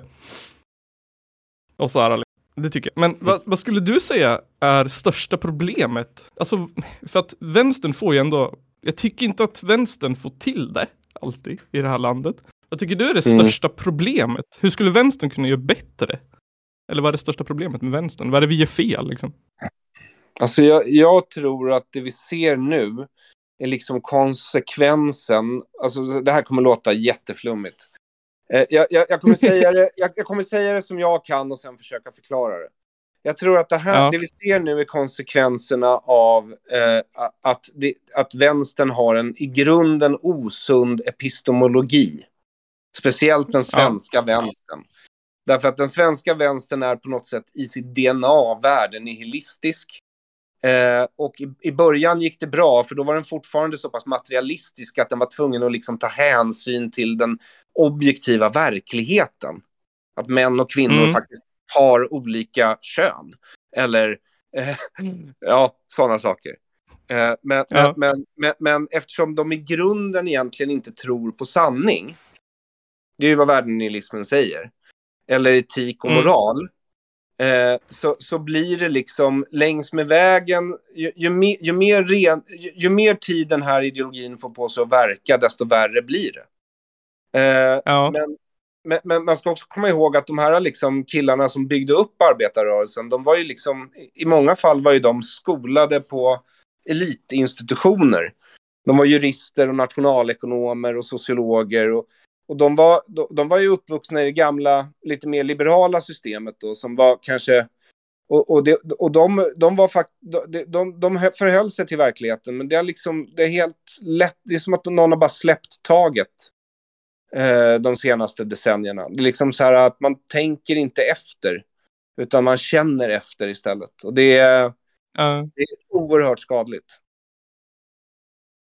Ja, ett, ett, ibland så. Um, det, men alltså, det är väl samma som typ med alla um, människor och, och grupperingar och sånt. Att man um, är lite så här. Um, vad ska man säga? Att man kör stenhårt på en grej liksom. Det har ju alltid. Um, um, vad ska man säga? Um, vad heter det? Inte populistisk, men att man är mer så här. uh, vad heter det? Att man kör på det som är liksom inne och, och stort och sådär. Och så har väl vänstern så här typ. Så kan jag tycka att vänstern har fungerat i Sverige. Att vi har liksom f- på något sätt fördummat oss genom att så här, Mm. köra stenhårt på en massa grejer och så här vara mer trångsynt idealistisk än vad vi har varit liksom eftertänksam på något sätt.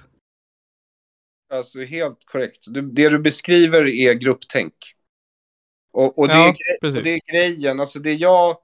För jag, det, alltså, du vet, så här, jag har ändå ägnat åratal av mitt liv åt att studera det här landet, vår kultur och, och, ehm, och skrivit en bok om det. Och jag menar, min, min slutsats är att Sverige är mer kollektivistiskt än individualistiskt. Och det är egalitärt Mm. kollektivistiskt. Alltså det, det, det passar till socialism och sådär. Eh, och, och, det, och det har vissa fördelar om man har ett fabrikssamhälle liksom, där alla funkar som kuggar i maskineriet. Ja, det är ju toppen. Liksom. Men om man är ett informationssamhälle liksom, och inte har varit ett fabrikssamhälle på 70-talet, då funkar det sämre. Och det funkar ännu sämre om man också har tagit in massor med människor från andra kulturer, som till exempel jag. Jag är ju en konsekvens av det. Vi- Som är mycket mindre, vad ska man säga, eh, vi, inte, vi, vi bidrar ju inte till den kulturella homogeniteten och konformismen. Det blir mer splittrat. Liksom.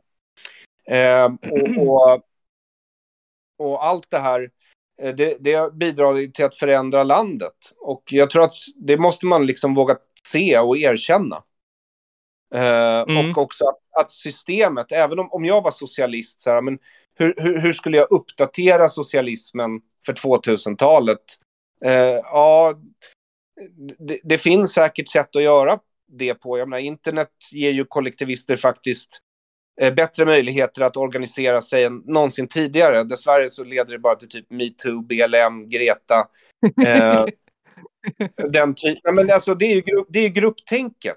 Förstår ni? Mm. Ja, och Ja, vi har byggt jo. ett system, och, och det socialistiska systemet och grundlagen från 74 som är liksom är på något sätt kulmen på sossarnas maktinnehav. För sen är det ju bara utför. När de får införa sin egen Mm. grundlag. Den är också kollektivistisk. Och jag tänker så här att om vi är ett så kollektivistiskt land med en så konformistisk kultur, då kanske inte vi ska bygga system som förstärker de tendenserna. Utan vi kanske ska Nej. bygga in någon sorts djävulens advokat. Liksom. Därför att som det är nu, jag menar jag upplever ju det, eh, om jag då hade eh, haft tillräckligt mycket respekt för mina medmänniskor att uppfatta mig som utfryst så vet jag att jag är det. Eh, Ja. Att liksom jag är i många kretsar tabu och, och jag är bara ett högerspöke och bla bla och på något sätt en nazistisk jude. Det, det, det är utfrysningsmekanismer för, för, för att jag i mitt yrke och privat agerar djävulens advokat. Ofta. Jag tycker det är kul, jag är bra på det. Jag tycker det är synd att låta min talang gå till spillo. Jag är inte så bra på mycket annat. Så det här är vad jag kan odla. Eh, men jag tycker att det, det vore någonting vi skulle behöva. Kanske liksom lite, lite kontrollmekanismer i systemet som gör att det inte blir så kollektivistiskt och likriktat. Ehm, och, och, och sen när det gäller vänstern, jag vet inte vad jag ska säga, men alltså, jag tror på sanning. Jag tror att det är bra att tro på sanning. Jag tror att man kan övertyga en pragmatiker att det är praktiskt att tro på sanning, även om den personligen inte tror på sanning. Det tror jag är en Mm. bra grund.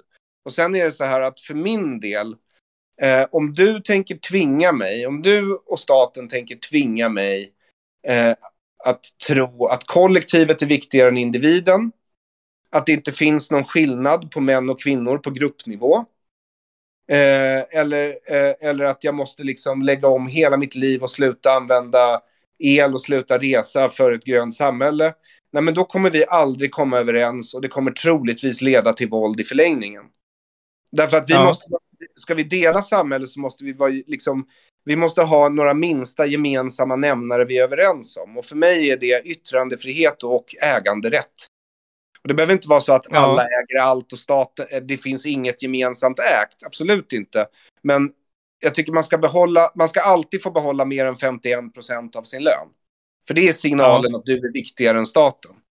Eh, och jag tycker människor ska få säga vad de vill utan att bli utfrysta hela tiden. Därför att det är ett väldigt Ja.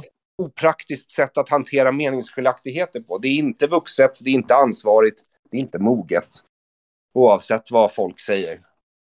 I allmänhet. Nej, jag, tror, jag håller med om att vet du, hela den här, så här cancel-kulturen är ju bara ett sätt. Det förstör ju, det förstör ju för oss, oss.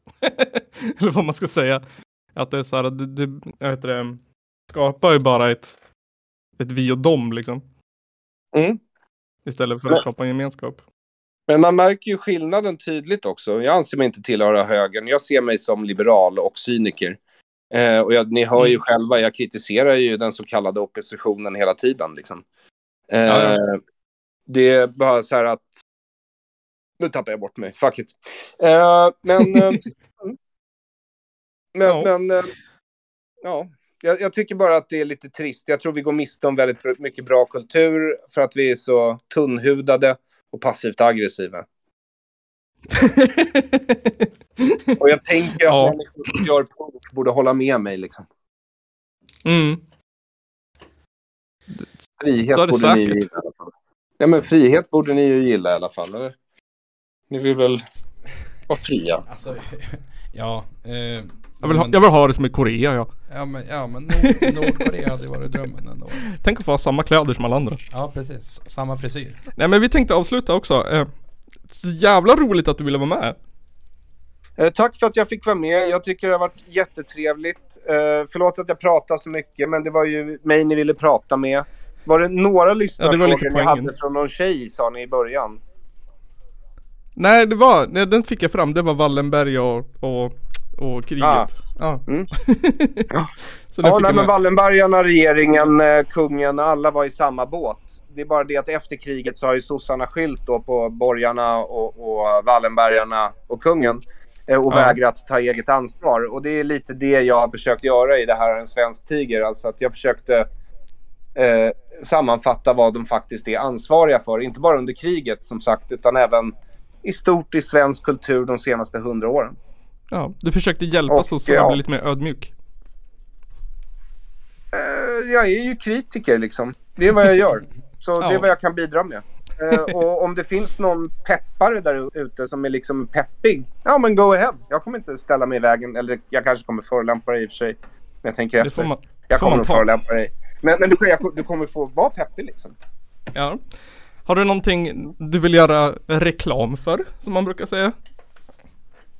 Ja, men min och Jens Ganmans bok Älskade public service. Eh, min bok Det här är en svensk tiger som jag blev åtalad för. Och min Mm. podcast Konstruktiv kritik. Tycker jag Mm. att man kan lyssna på och stötta. Eh, och man kan absolut eh, lyssna på det där avsnittet jag nämnde om Bror August 100 miljoner som det heter. Mm. Det är ett rätt spännande avsnitt om svenskt maktmissbruk och åsiktsförtryck. Mm. Och alla länkar kommer ju finnas där man har länkar och grejer. Tjohejsan överallt. Ja, det hoppas jag. Det hoppas jag Ja, verkligen. fan. Är det någonting ni vill marknadsföra? För, Någon ehm, spelning? Ja, det är fan ingenting på G nu, det är ganska lugnt. Så det är ganska. Nej men det är väl bara Källarpodden, lyssna på Källarpodden. bli Patreon. Bli Patreon till Källarpodden. Jag, Okej. jag tror vi har två, två Patreons eller sånt Ja. Så att, eh, Det är, det, men det är en bra början. vi tjänar ju, vi tjänar ju inga miljoner på det här, så. Men det, det, det avhandlar vi ju innan. Att, det gör man ju inte. Nej, precis. Nej, man ska inte räkna med det. Men ni, ni skapar kultur och ni ger mening för minst två personer. Ja, precis. Exakt. Mm. Exakt. Och vi, vi har roligt, det är väl Ja. det viktiga. Ja, det, ja, det, det, det kan vara viktigt. Men, men mening, mening, och, alltså mening i ett meningslöst universum, det tycker jag. Och, och roligt är, ja men humor är kul. Ja, det är kul. Jag gillar ju Ja, det det- faktiskt. Jag brukar gilla att skratta. Eh, men då så mina herrar, eh, tack Ja. för att jag fick vara med igen. Eh, Det var eh, väldigt trevligt. Och eh, pinga mig så kan jag sprida den här podden när den kommer. Ja, fan enkelt. Tack så mycket. All right. Hejdå. Puss det puss, bra. hejdå. Ja, men det var väl en cool intervju med Aron Flam, eller hur? Ja, jo. ja, nej, alltså jag, ja, jag visste väl lite grann vad vi hade gett oss in på. Nej, men det var ju, det var ju kul att ha, ha med honom faktiskt. Nej men jag tycker Eh, fan det var Även intressant. fast jag, ja, jag håller nog inte med om någonting. Eh, eller jo, jo, men jag kan väl hålla med om att, eh, om att Sverige var fan inte neutrala. Nej, men det visste jag även innan, ja, innan vi pratade med Aron Flam. ja. Och så. Men annars så, ja. Vi ska lyssna på musik. Mm, ja, jag kan ju börja med lite backstory. Det kommer ju en split snart. En split-kassett. mm, Eh, som innehåller eh, ett band som heter Nerverna, som är härifrån stan. ja. Sen, och den andra halvan innehåller mitt band. Ja just det. Men jag tänker att vi ska spela Nerverna. Det, de har vi ju, ju lyssnat på förut. Mm. Eh, men det här är en ny låt som inte var släppt tidigare. Vi har också intervjuat dem i ett avsnitt. Ja just det. Eh, vad de nu hette. Det var väl på Ostämman va? Ja, det var på Ostämman. Jag tänkte bara skulle snabbt lista ut vilket avsnitt det var. Intervju med, det är bara, det heter nog bara Ostämman 2000 Ostämman 2019, intervju med Ja precis, Ostämman 2019, intervju med Lugn, eller med Nerverna. Ja. Precis, ja.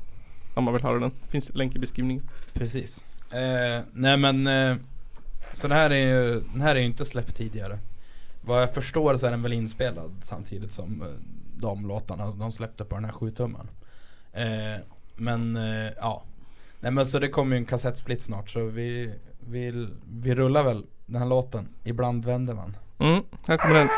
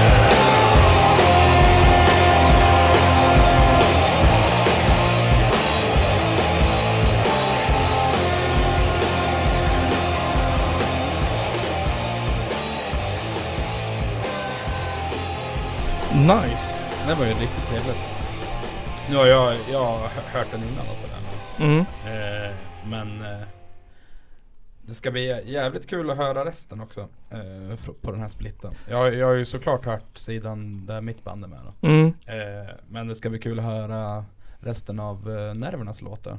Mm. Jag, jag har dem på datorn men jag har inte lyssnat på dem. Okej. För att jag, ja. Ehm, för oss som inte är så jävla, så jävla, vad heter det? Eh, hipster och, och cool och sånt där. Kommer den på något annat sätt än kassett? Eh, ja den kommer ju på, ja den kommer ju, ju digitalt. Ja okej. På Spotify och Bandcamp. Sånt där. Med betoning på Bandcamp. Med betoning på- ja, men fan. Spotify hatar jag fan Ja, egentligen. men vi länkar alltid till eh, Bandcamp om det finns Ja. i för, Ja men det tycker jag är bra Faktiskt Nej men Det är eh, eh, det är ett- ett kul band Innehåller lite folk från lite olika Andra co- coola band Kronofogden och eh, Svart Snö och Ja, just, sånt där Fr- just. Fried Fruits folk och ja, just det. allt vad det är Ja det är fan coolt. Ehm, Och vilka är ni i ert band då? Ditt band? Under det är- drogen? Det, är jag och så är det, eh, måste jag tänka, jag, jag och Andreas från G4. Mm. Sen har vi Jeppe som, eh, han var med i Harkrank för de, Ja för de eh, nördarna som har hört. eh, och så har vi ju Robert som eh, är med i bandet Syrad. Syrad. Också en intervju. Ostämman 2018 tror jag. Ja. 17, ja. Men eh, Nerverna i alla fall, de kan ni se på Ostämman i år. Mm. Eh, I sommar. 22 till 23 juli. Och Precis. så, ja. För att, det, det ska jag förresten nämna. Mm. För att ni ska kunna komma på Ostämman, Mm. då går ni in på Facebook. Mm. Och så söker ni på grupper och så söker ni på Ostämman festival. Mm. Och så begär ni att få gå med i den gruppen. Okej. Sen när ni har blivit insläppta i gruppen, där har ni all info där. Mm. Hur man föranmäler sig, eh, alla band och sådär. Länk i Eh, beskrivningen. Och ha, ha, är det så att man, in, man råkar inte ha Facebook, då kan man mejla. Mm. Antingen till Källarpodden kan man göra, men an, annars till eh, info.ostamman gmail.com Vet du vad jag tycker? Sebastian? Säg. Nej, Jag tänker så här.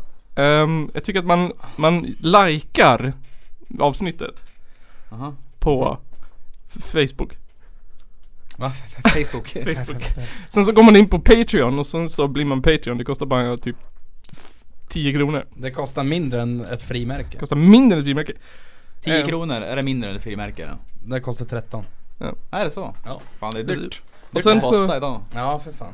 kan man gå in på Onlyfans. Ja, just det. Har du gjort det Sebastian? Har du varit på Onlyfans? Ja, lite grann. Ja, lite grann. Jaha, Men jag är för det. snål på subba. Där finns ju Källarpodden eh, och jag och Johan Nygren har ju utlovat en nakenkalender. Ja. Ja, och sen så får man ju exakt samma perks. Det är bara länk till Patreon. Men det Ja. var en kul grej. Får jag reppa någon månad eller? ja, fan och. Ja. Eh, och sen så kan man ju köpa merch. Det finns en vattenflaska i plåt med Per Waldorf Solbågen skolan, gubben på. Solvall, eller nej. Solvalla! Vad fan heter den? V75. Solviksskolan va? Solvik ja, precis. Eh, där det står varsågod och ät din korv. Solvalla. eh, Solvalla skolan.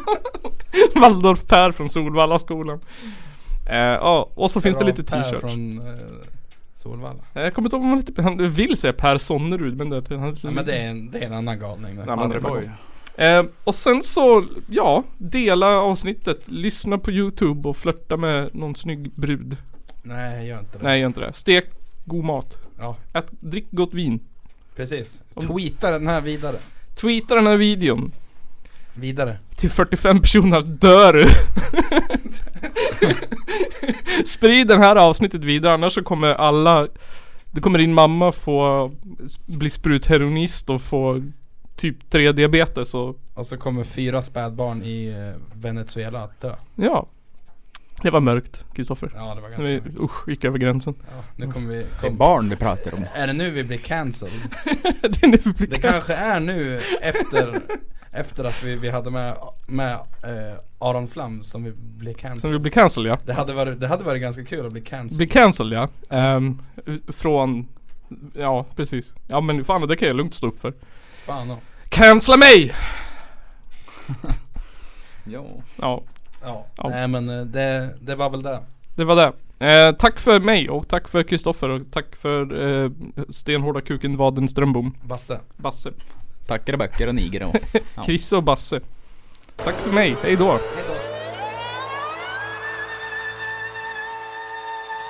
Det är en av de två värsta landsförrädare vi haft i Sveriges moderna historia. Ladies and gentlemen, it's the Caller Podcast.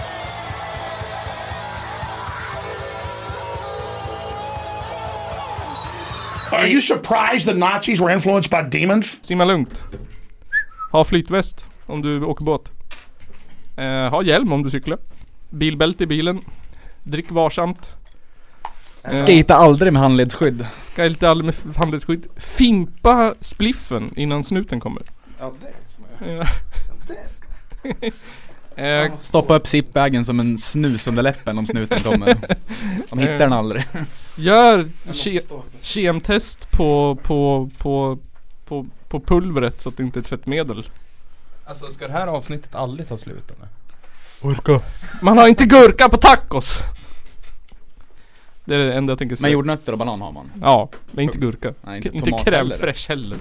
Jo, det brer man ju ut på tortillabrödet. Nej, man har gräddfil. Det är mycket godare. Gräddfil? Man, man, man, det enda man ska ha är långkokt kött. Och så ska man ha Ska man ha Som där pullat helvete. pullat kött och så ska man ha koriander och lime och chili. Sen ska man ta någon Oj, vad vänster du lät nu.